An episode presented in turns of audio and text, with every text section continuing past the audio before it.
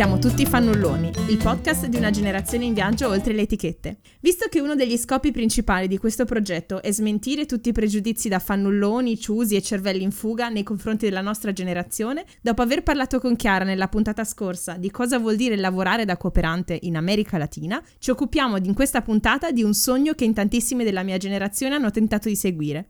Alcuni ci sono riusciti, altri dopo un tirocinio non pagato se ne sono tornati a casa. Parlo della bellissima e piovosissima Bruxelles e del lavoro in generale nelle istituzioni europee. Proveremo oggi a parlarne con Camilla, che lavora in Parlamento in maniera diretta.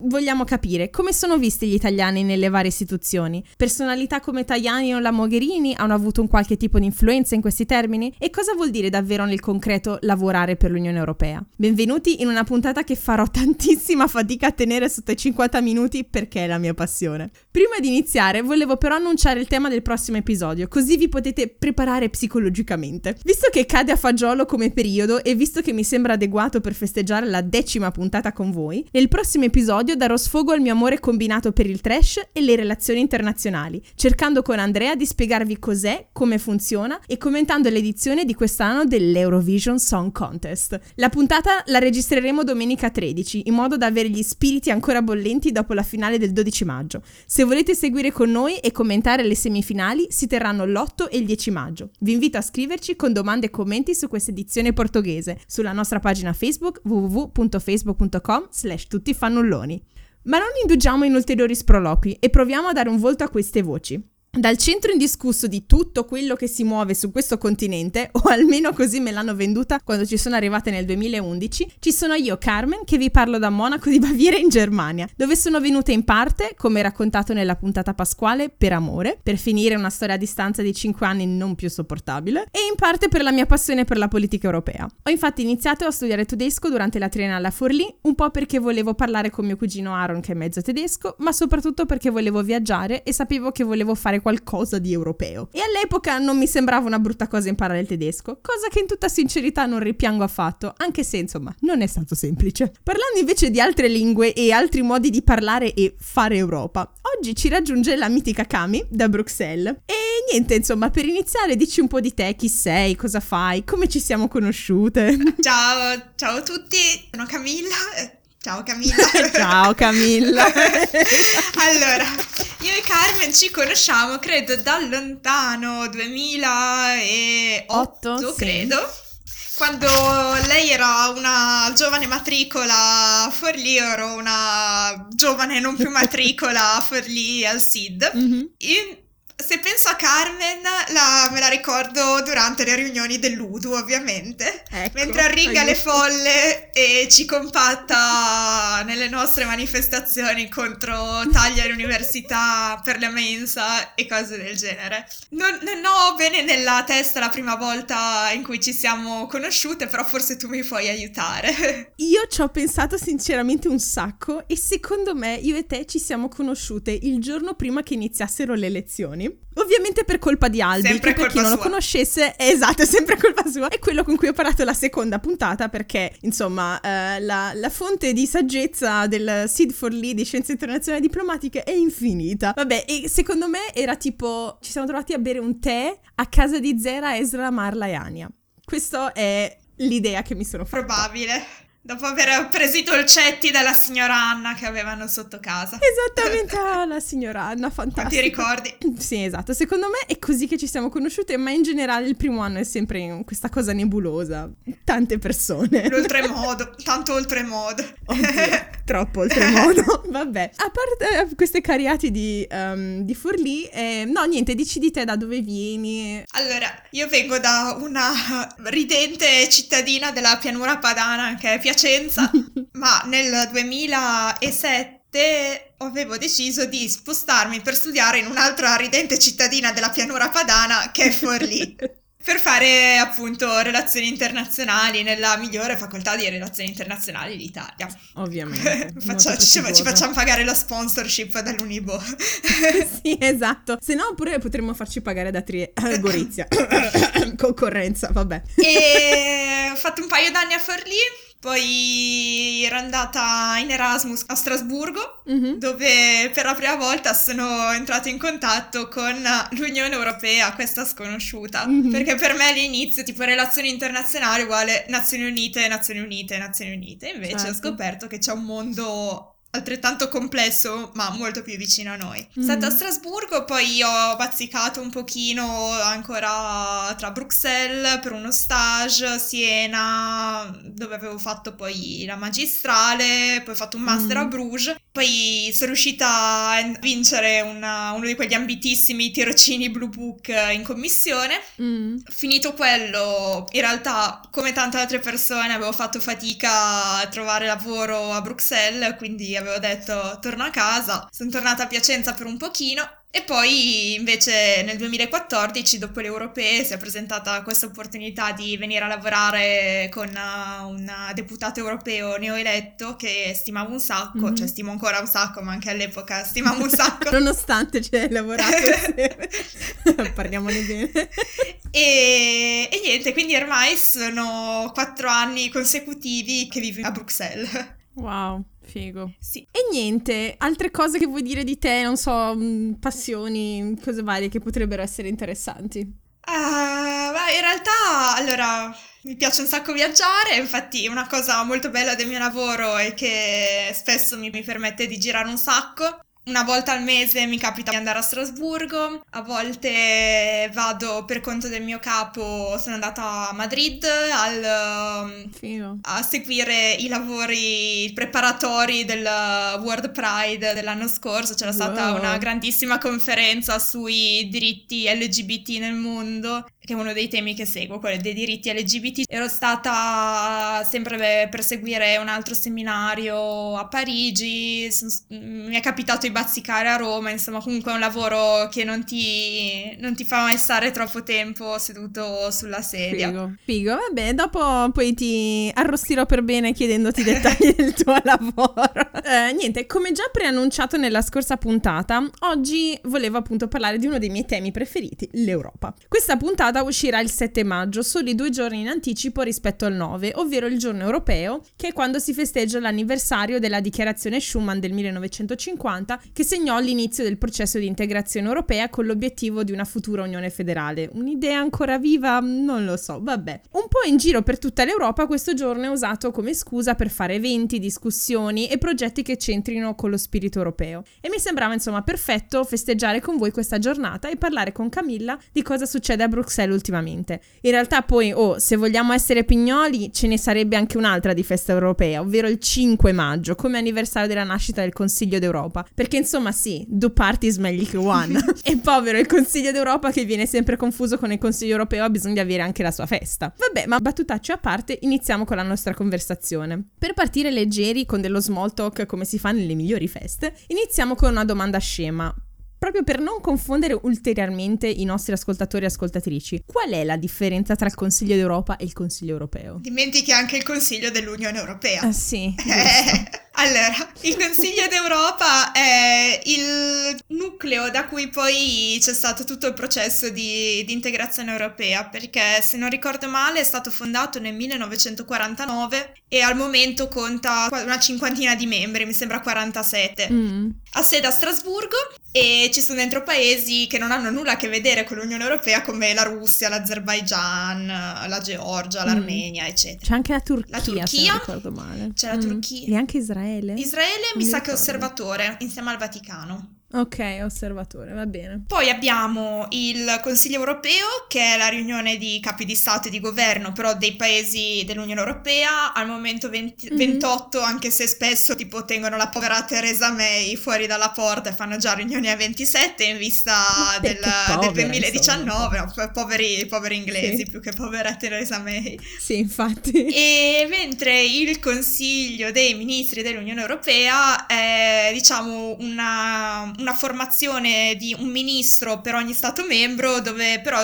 sono ministri che si occupano di tematiche settoriali, cioè la formazione dei ministri dell'agricoltura, mm. della pesca, degli affari esteri, eccetera, eccetera, eccetera. Certo. Tutti purtroppo bistrattano il povero Consiglio d'Europa a Strasburgo, però io ritengo essere un'istituzione molto importante perché, è, insomma, diciamo che aderire al Consiglio d'Europa spesso è il primo passo poi del processo di adesione all'Unione, all'Unione mm. Europea, perché se pensiamo a tutti i paesi dell'allargamento del 2004, prima ovviamente sono diventati prima membri del Consiglio d'Europa e poi dell'Unione Europea. Consiglio mm. d'Europa che... Allargamento del 2004 Ah, scusate, sì, dell'oltre cortina di ferro. Esatto, per chi non è del settore, sì. esatto. Hai ragione. Quindi vari Polonia, Polonia Repubblica, Repubblica Ceca. Ceca. E quindi dovrebbe essere un pre- un'anticamera per allinearsi per quanto riguarda diritti fondamentali, Stato di diritto, eccetera, per poi poter entrare nell'Unione Europea. Mm. Potremmo aprire una parentesi per discutere se effettivamente ci sono paesi come Ungheria e Polonia che rispettano i più alti standard di Stato di diritto rispetto dei valori fondamentali, ma no, se vogliamo ne parliamo, altrimenti no. Facciamo una, un'altra intera no. puntata su quello. Spoiler no, vabbè. E, no, sì, infatti, secondo me è, è, anche un'istituzione molto interessante perché se non ricordo male tutti i paesi che poi sono stati coinvolti nel cosiddetto processo di Bologna che in Italia viene chiamato il 3 più 2 quindi la riforma universitaria è, è stato anche nell'ambito del Consiglio Sì, sì, sì, è stato d'Europa. promotore spesso promotore di iniziative che poi hanno un respiro molto, molto più ampio, molto, anche molto incisivo. Ok, passata questa prima domanda esistenziale, eh, mi piaceva chiederti eh, in generale, vabbè, a parte il fatto che tu lavori in Parlamento, tu hai un'istituzione europea preferita? Sì, però in realtà sono due. Ok, ok.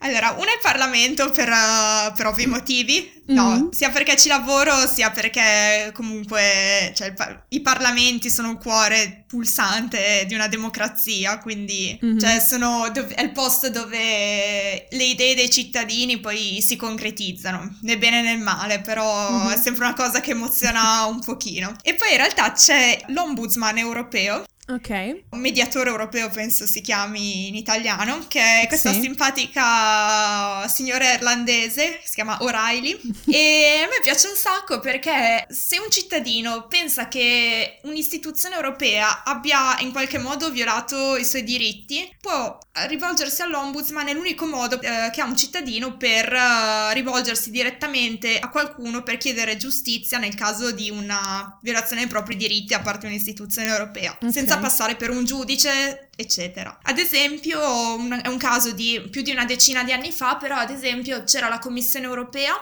che voleva chiudere una procedura di infrazione contro l'Italia per una discarica, quella famosa che c'è vicino a Roma, adesso non mi... Malagrotta forse. Mm, ok. E un cittadino si era rivolto all'ombudsman e aveva detto no, perché vogliono chiudere la procedura di infrazione, però questa discarica inquina ha degli effetti negativi sulla salute dei cittadini, l'ombudsman ha detto sì mm. è vero e quindi la Commissione europea poi ha ripensato sulla chiusura della procedura di infrazione. Quindi figo. è una risorsa, una risorsa per i cittadini. Ok, figo, figo. Siamo viste anche l'anno scorso per lavoro, io ah, lavoro nell'ambito dell'educazione civica qua in Germania e avevo fatto da guida per due gruppi di tedeschi eh, a Bruxelles appunto portandoli nelle varie istituzioni europee a parlare con gente che ci lavora per capire un attimo un po' più da vicino come funziona la politica europea. E uno degli appuntamenti che avevamo in piano era al Comitato europeo delle regioni, del quale mi sono wow. completamente innamorata.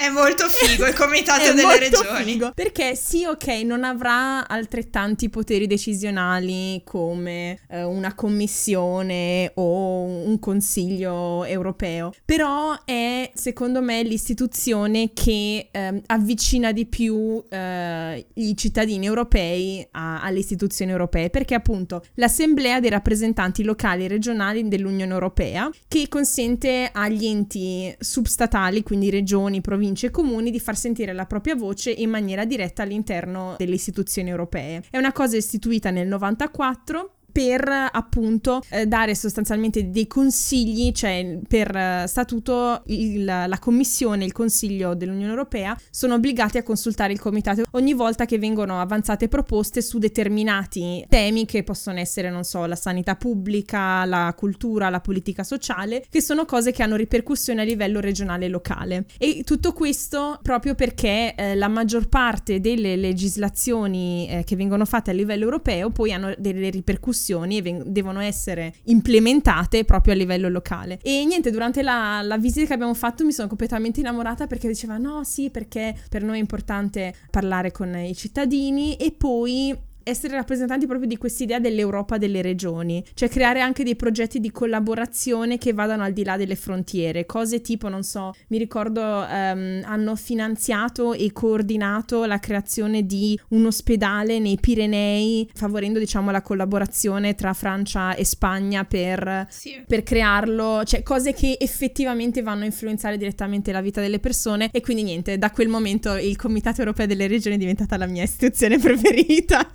Poi, tra l'altro, una volta all'anno fanno una specie di fiera delle regioni mm. che è bellissima. Ti puoi iscrivere a mille seminari sugli ar- argomenti più, più disparati, mm. vedi persone da tutta Europa. Okay. È veramente figo, bello. Figo. Bella e... scelta. grazie, grazie.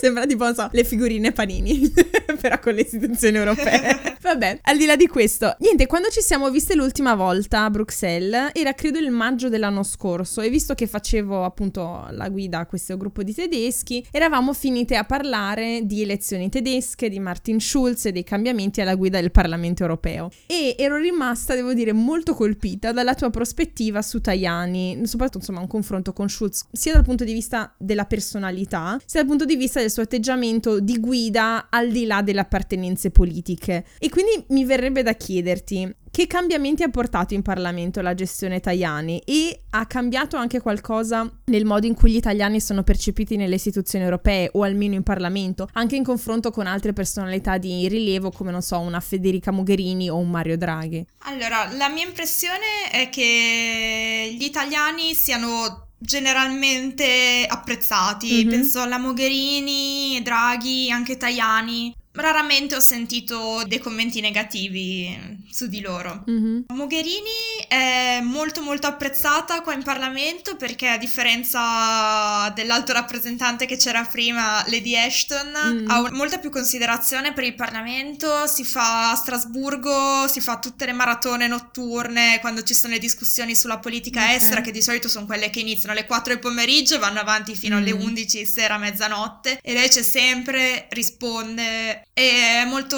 molto apprezzata. A me piace molto come, come okay. figura, la, la, stimo, la, stimo, veramente un sacco, anche secondo me anche simbolicamente, ad esempio quando, c'era, quando era stato concluso l'accordo con l'Iran, mm-hmm. adesso non voglio entrare nei dettagli perché non è il campo in cui mi occupo, però insomma, cioè, vedere il negoziatore iraniano di fianco a Federica Mogherini senza velo, vestita con una gonna, secondo me era, era stata un'immagine molto forte, molto simbolica. Mm.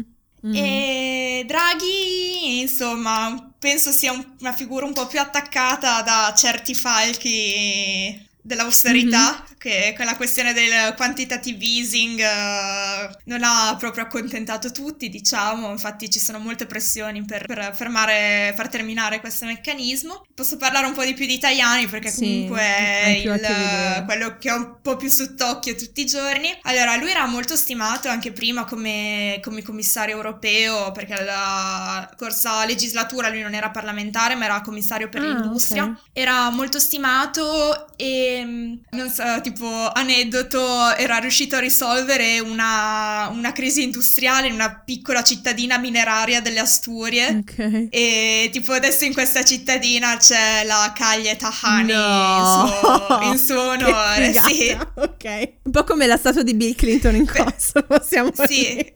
Esatto, per citare gli Oflaga Disco Pax, Piazza Lenin a Cavriago.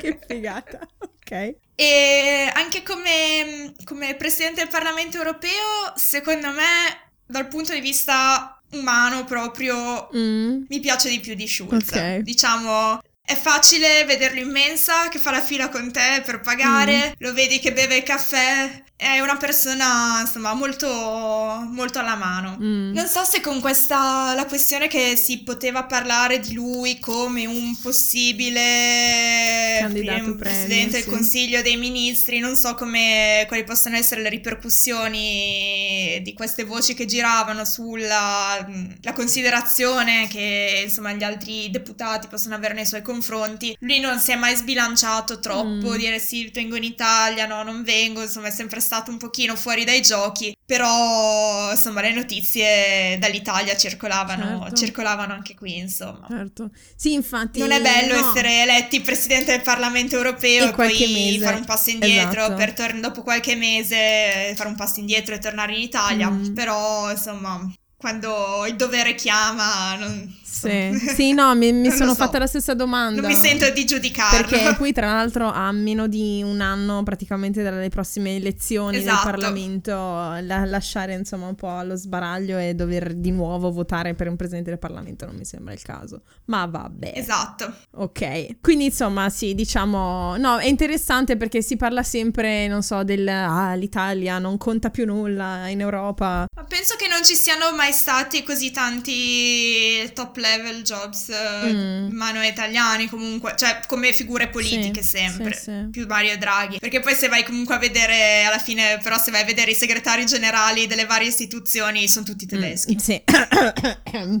Nine. Al Parlamento, in commissione, al servizio, al servizio esterno, mm, sono okay. tutti, tutti okay. tedeschi. Eh, okay, vabbè. vabbè. E niente, mm, rimanendo sull'italianità diciamo delle istituzioni europee. Tu sai più o meno quanti italiani la- lavorano nelle istituzioni europee? Mi avevi detto che in generale sono il gruppo più grande che fa domanda di lavoro. Secondo te perché questo e come viene percepito da persone di altre nazionalità? Cioè, insomma, mi piacerebbe capire se c'è uno spirito di concorrenza tra candidati di diverse nazionalità o è sostanzialmente sì, una battaglia singola di tutti contro tutti eh, che non, non, dipende se tu sei, non so, portoghese o polacco, eh, l'importante è che tu passi perché è una selezione molto dura. Allora, sono due strade diverse mm. perché i dati di cui ti parlavo sono quelli di chi fa domanda per il tirocinio Blue Book della commissione, ah, okay. dove ci sono delle quote, delle quote nazionali da rispettare. Sì, gli italiani sono tipo un, un, terzo di quelli che fanno, di quelli che fanno wow. domanda all'incirca. Sono tutte le statistiche esatte sono pubblicate dal sito della commissione. Okay. Quindi, cioè, secondo me questa è una cosa comunque che gioca anche a nostro favore, perché poi se vieni selezionato vuol dire che effettivamente c'è una preparazione, un background, eccetera, che è molto più elevato rispetto magari a un tuo collega inglese, perché pochissimi inglesi fanno domanda per questo tipo di tirocini. Quindi, ovviamente la selezione è più bassa, diciamo che se sei un inglese, parli due lingue e c'hai una, una, triennale, entri facilmente. Se sei un italiano, tendenzialmente devi aver fatto, devi parlare tre lingue, avere fatto un master mm. e Erasmus, esperienze lavorative per poter entrare. Quindi, insomma, secondo me è anche un punto a nostro favore per fare comunque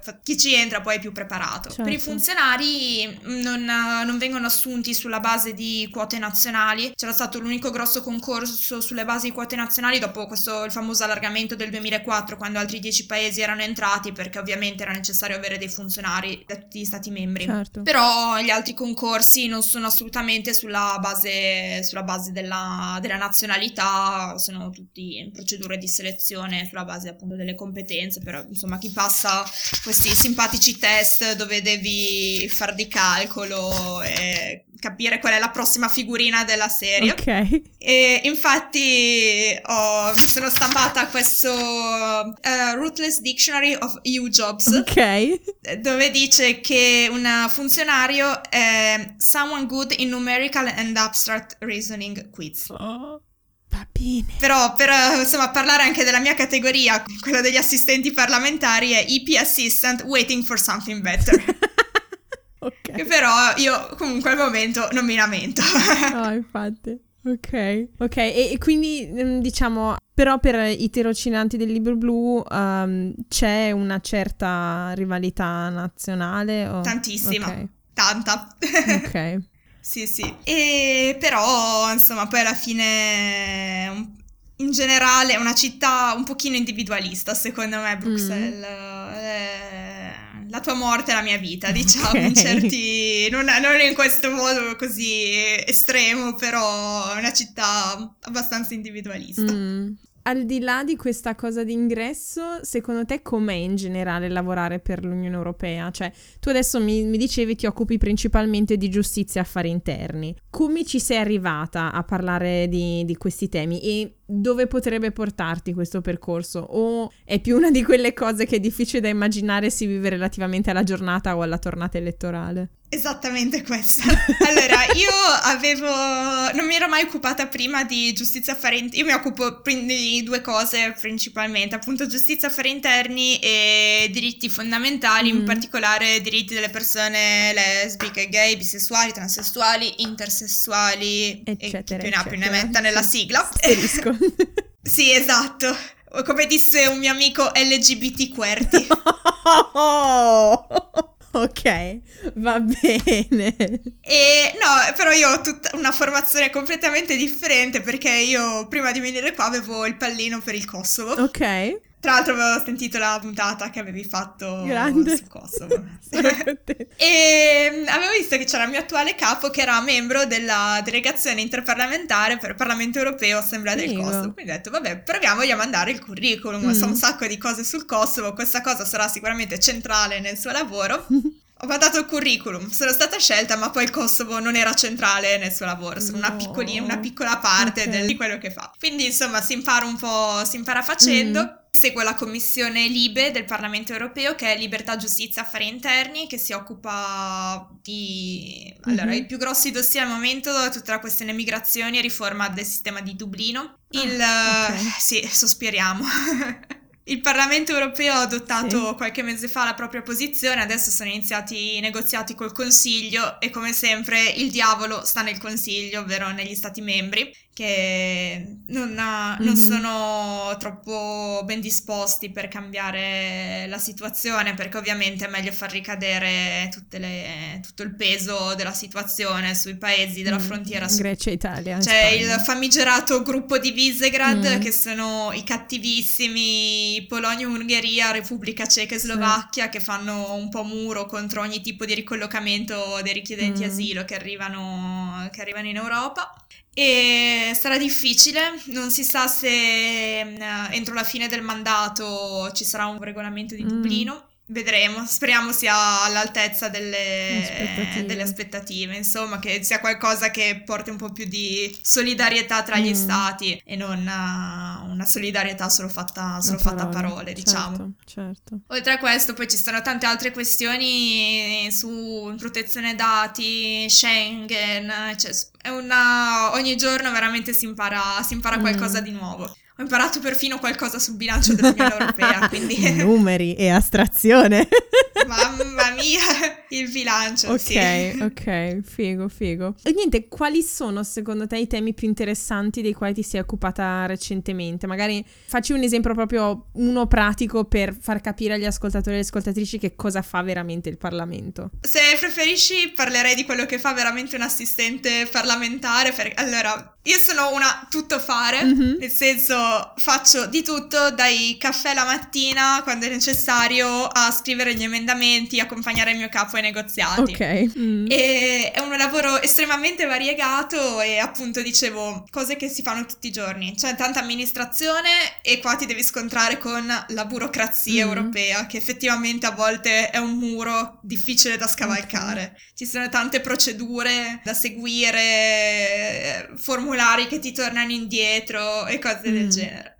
Ti capita di scrivere emendamenti? Negli anni passati avevo seguito il mio capo per il bilancio per quanto riguardava appunto la, il cosiddetto heading 3, che è tipo la parte del bilancio dell'Unione Europea, che è quello su giustizia, affari interni e cittadinanza europea. Mm-hmm. Quindi fondi per la migrazione, fondi per il, loro dicono gestione delle frontiere, io purtroppo dico che di fatto è controllo delle mm-hmm. frontiere, eh, cittadinanza europea, tipo il programma Europa Creativa e cose del genere, quindi in queste cose assiste assistevo al mio capo, tipo scrivevano gli emendamenti, avevamo vedere i numeretti che ci arrivavano dal consiglio, dicevamo no è troppo basso, più basso del tot per cento, facevamo i calcoli okay. percentuali per poi dire sbattergli i numeri in mm. faccia.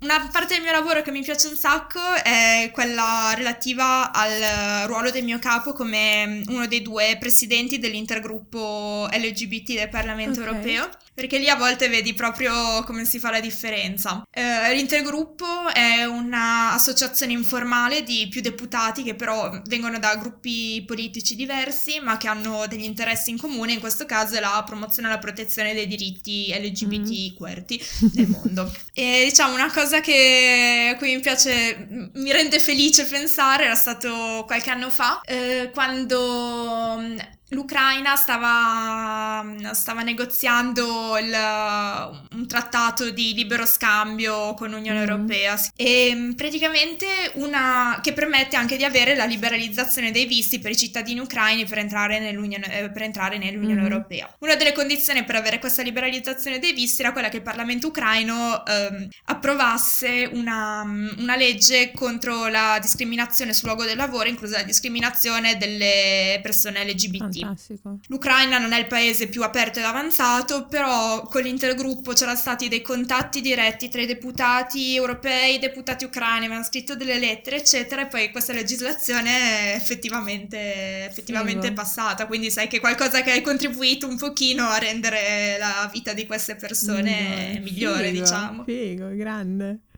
Grande. Sì. Un bel esempio, mi piace un sacco, fantastico. Ok, per concludere in bellezza, tu il 9 maggio quindi come lo festeggerai se lo festeggi? O c'è qualcosa di speciale da te al lavoro? Uh, no, è festa nazionale, quindi siamo yes. a casa. Yes. Che si unisce al 10, che è tipo Ascensione o Pentecoste. Yes, quindi siamo a casa, mi faccio un bel ponte e vado in Sicilia a festeggiare. Sì, così si fa. Più arancini e ricotta. Scusa, esatto. sono appena tornata anch'io da un weekend siciliano. Sono lanciatissima. Ecco. Sono emozionatissima, non ci sono mai stata. Sono già con la bava alla figata, bocca. Figata. Pistacchio, pesce, ah. vabbè. Però, se anche consigli turistici per i prossimi anni, eh, i weekend più vicino al 9 maggio a Bruxelles ci sono le giornate delle porte aperte delle istituzioni, uh-huh. quindi se capiti a Bruxelles facendo un po' di fila puoi farti un giro in consiglio, Figo. un giro al Consiglio europeo che è questo edificio super futuristico, un giro in Parlamento dove puoi prendere un sacco di gadget dei gruppi politici e è carino insomma. Ok, ok, figo, figo. Va bene, quindi niente, goditi questo fine settimana e visto che insomma stiamo già parlando di viaggi possiamo passare alla prossima rubrica. Grazie. Buona festa dell'Europa.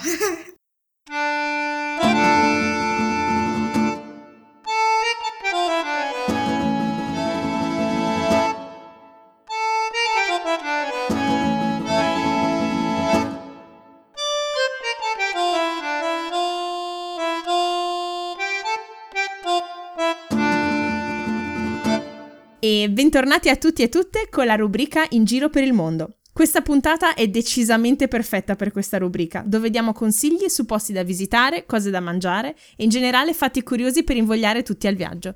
Se stiate pianificando un viaggio o una gitarella fuori porta, diteci su Facebook di quale altra città volete che parliamo e ne terrò conto per le prossime puntate. In questa puntata non potevamo non parlare di lei, Bruxelles, o in generale, insomma, di queste capitali europee. Tu ad esempio, Cami, eh, non so, preferisci parlare di Strasburgo? Come ti muovi in base al tuo parlamentare? O rimani in città di solito? No, allora, eh, in realtà dipende... Allora, io sono basata a Bruxelles perché mm-hmm. diciamo nonostante il Parlamento europeo abbia ben tre sedi, una a Bruxelles, una a Strasburgo e una a Lussemburgo, diciamo che il centro della vita parlamentare è a Bruxelles. Mm-hmm. Una volta al mese la, la, la, plenaria si raduna a Strasburgo per l'approvazione finale di tutti i documenti, però diciamo che tutti i negoziati avvengono a Bruxelles. Tanti colleghi non amano troppo Strasburgo, però diciamo che io ci sono affezionata perché dove ho fatto l'Erasmus, dove ah, sono giusto. entrata in contatto per la prima volta con l'Europa Europa, eccetera, quindi per me ha un valore affettivo. Mm-hmm. Quindi tra Bruxelles e Strasburgo non posso dire quale delle due preferisco per non far ingelosire nessuna, perché sono tutte e due, due città importanti per me. Mm.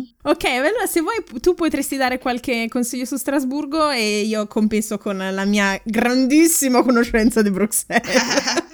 Allora, su Strasburgo posso consigliare qualche posto dove mangiare non del tipico cibo alsaziano, mm-hmm. perché in realtà hanno questa mix di carni che si chiama Schukrut, okay. che sono delle carni bollite, principalmente di maiale, servite su un letto di crauti bolliti nell'aceto. Fa mo- molto tedesco anche questo, Abbastanza. si vede il, il, passato tedesco della città. Però mm. diciamo che ci sono dei posti molto carini. Il mio ristorante preferito è la Corda Lange mm-hmm. nella Petit France di Strasburgo. La Petit France è questo quartiere estremamente alsaziano, estremamente tipico, con queste casette in stile molto tedesco su tutti mm-hmm. questi canali molto romantici. E la Corda Lange è una bella terrazza sul canale dove puoi mangiarti dei cordon bleu enormi, buonissimi, accompagnati da patatine fritte, patate al forno, spatzle okay. e, e, cose del genere. Insomma, una cucina molto, una cucina molto leggera. E dove bere qualcosa in realtà è pieno di piccole birrerie molto carine in centro, però ovviamente io consiglio di bere, di assaggiare la, la birra alsaziana che è la Fischer, che è anche protagonista di una sentenza della Corte di Giustizia dell'Unione Europea di non mi ricordo quanto, la famosa Brasserie du, la sentenza Brasserie du Pêcheur c'era questa brewery, diciamo che francese, che voleva esportare la propria birra in Germania, ma la Germania diceva che la birra francese non eh, era, non aveva gli stessi standard della birra tedesca, quindi non poteva essere considerata birra. È arrivata la Corte di Giustizia e ha detto no, è birra. Ok, fantastico, quindi fanculo al Reinheitsgebot tedesco. Esatto. ok, perfetto. E mm, non so, altri posti da visitare a Strasburgo? Ma Strasburgo è, allora, è una piccola bomboniera, al centro storico molto carino, c'è la cattedrale che è una, molto particolare perché era stata progettata con due torri, ma a causa di una guerra a caso che aveva sconvolto l'Alsazia non è, non è mai stata, la costruzione non è mai stata completata. Okay. Quindi c'è questa cattedrale con una torre sola che a lungo è stato, è stato l'edificio più più alto d'Europa, diciamo. Wow. Uh, dentro c'è un orologio astronomico che dicono sia famoso. sì, la cattedrale, diciamo, un po' il simbolo di Strasburgo, ha recentemente festeggiato i propri mille wow. anni, tipo nel 2016, sì. Prego. Uh, se ci capiti sotto Natale, ovviamente si deve fare un giro sui mercatini di, di Natale, di Natale a bere il vino caldo con poco le spezie. tedesca. Sì, anche altre cose molto poco okay. tedesche. Un posto che mi piace molto non è proprio in centro, è il parco dell'Orangerie, mm-hmm. che è questo parco enorme con un sacco di alberi, un laghetto che in primavera sono tutti alberi fioriti, bellissimi, con un sacco di cicogne mm-hmm. che volano, che fanno i nidi, con Figo. i piccoli cicognini che girano per il parco. C'è anche un piccolo zoo, un po' se dici che cavolo ci fa questo zoo qua, perché tipo hanno degli animali, tipo la lince siberiana e cose del genere che dici, boh, vabbè, lì c'è il Consiglio d'Europa, qua c'è la lince siberiana, cerchiamo di capire cosa vogliamo. Beh, vogliamo evidentemente la Russia in Europa, no? Chiaramente. il messaggio mi sembra chiaro. Esatto. Ok, fantastico. Ok, allora per completare questa rubrica, sì, io potrei dire qualcosa su Bruxelles perché come anticipato sono stata in città due volte l'anno scorso e in una di quelle ci siamo anche viste, eh, portando appunto in, in, gita due gruppi di tedeschi e, mm, e, quindi volevo parlarvi anche di istituzioni o musei interessanti che spesso non vengono nominati. In particolare, la cosa che non abbiamo trattato molto è la politica belga, che è estremamente affascinante e complicata con il suo trilinguismo perché sì, ovviamente c'è anche una minoranza tedescofona eh. eh, e le differenze religiose e politiche tra la, la Franconia e la Vallonia e insomma è molto affascinante approfondire quell'argomento e quindi consiglierei tantissimo di visitare il Parlamento belga perché oltre ad avere delle stanze, soprattutto quella del Senato che ha il tetto tutto dorato, molto belle, ha anche un sacco di storie interessanti sulla casa regnante simili che vengono raccontate durante la visita guidata. Tra l'altro, fun fact figo, quando ci sono stata io mi sono ritrovata a sedermi sullo scranno anno in Parlamento dell'ex primo ministro Elio Di Rupo e quindi ero tipo in brodo di giuggiole da nerd della politica. Era lì, oh mio Dio, adesso apriamo il cassetto, vediamo che cos'ha. Elio Se si è dimenticato un papillon nel cassetto. Esatto, esatto. No, alla fine, tra l'altro mi ricordo nel cassetto aveva una pass per una manifestazione per le donne, quindi anche strafigo, eh? grande Elio. Vabbè. Sì, diciamo che lo spettro politico belga è tutto spostato molto più a sinistra rispetto a quello, a quello italiano. Sì, decisamente. Diciamo leggermente, just a little bit. Comunque, um, rimanendo invece sulla politica europea, consiglio vivamente eh, di andare a visitare il Museo del Parlamento, perché è molto interattivo e racconta tutta la storia europea con video e pannelli e ti dà alla fine l'opportunità di lasciare anche un commento per i visitatori futuri che viene proiettato su una parete multimediale alla fine. C'è da dire che c'è a chi non piace, ma se devo essere sincera, tutti quelli che hanno espresso pareri negativi a proposito erano soprattutto anzianotti che erano un po', come dire... Intimoriti. Sì, intimoriti dal, dalla multimedialità del, del museo. E quindi non so, a me personalmente è piaciuto un sacco e è anche gratuito. Quindi è aperto la domenica. Esatto, che è una gran figata. In generale comunque si trova nella stessa zona del Parlamento, quindi lo trovate facilmente. Per concludere la rubrica, ovviamente, come tu hai iniziato a parlare di birre e, e di patatine e cordon bleu, direi anche di consigliare un paio di posti a Bruxelles dove bere e mangiare. In particolare per bere consiglio tantissimo la Mozio Beat, che è un posto abbastanza tipico in zona centrale con tantissime birre birre sulla carta. Eh, è uno di quei posti in realtà che mi ricorda, non so, quadri di impressionisti in questi caffè francesi dell'Ottocento, pieni di specchi, eh, molto decadente. E invece le migliori patatine fritte che abbiamo mai mangiato le ho trovate nel baracchino a Place de Jeunesse, che non so se è presente qual è. Comunque cioè, un posto dove vedi tantissimo che le patatine sono proprio fatte fresche e ci sono mille maionesi e salse diverse, varie da, tra cui scegliere. E ovviamente è totalmente antidietetico, ma ne vale un sacco sacco la pena. Ovviamente. E con questo direi di concludere con un paio di calorie in più questa bellissima rubrica. Giusto un paio. Un paio di migliaia.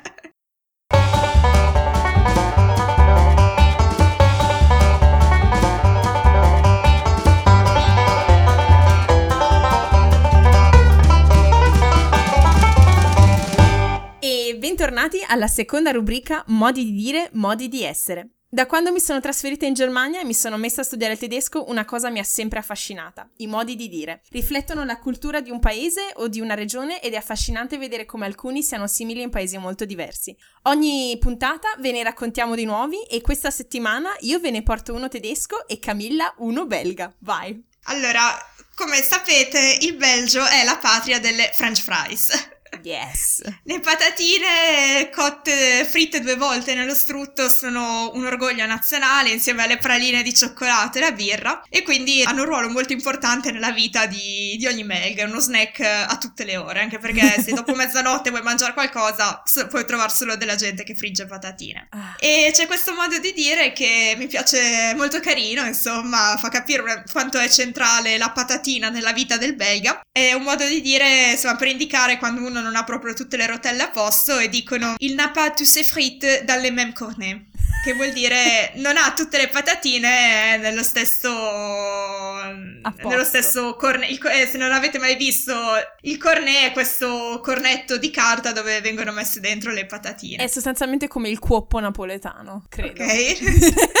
Vabbè, sì, comunque un eh, cornetto eh, di carta, fantastico. Insomma, questa venerazione per le patatine eh, entra in ogni ambito della vita, della vita di un belga e mi sembrava carino riportare questo modo di dire. È fantastico, grazie mille. e niente, io invece, um, vabbè, ve l'ho anticipato, se sono finita in Germania anche per il mio grande amore per l'Europa e quindi per me era automatico in questa puntata portarvene uno tedesco, che rappresenta secondo me un po' quello che l'Unione Europea per me è, ovvero alles unter einen Hut bringen, letteralmente portare tutto sotto un cappello, ovvero armonizzare, congiungere, mettere d'accordo due cose o persone diverse. E lo so, sembrerà idealista e smielato, ma questa per me è e dovrebbe essere l'UE, o per rimanere in tema di armonizzare le lingue, EU come si dice in Germania.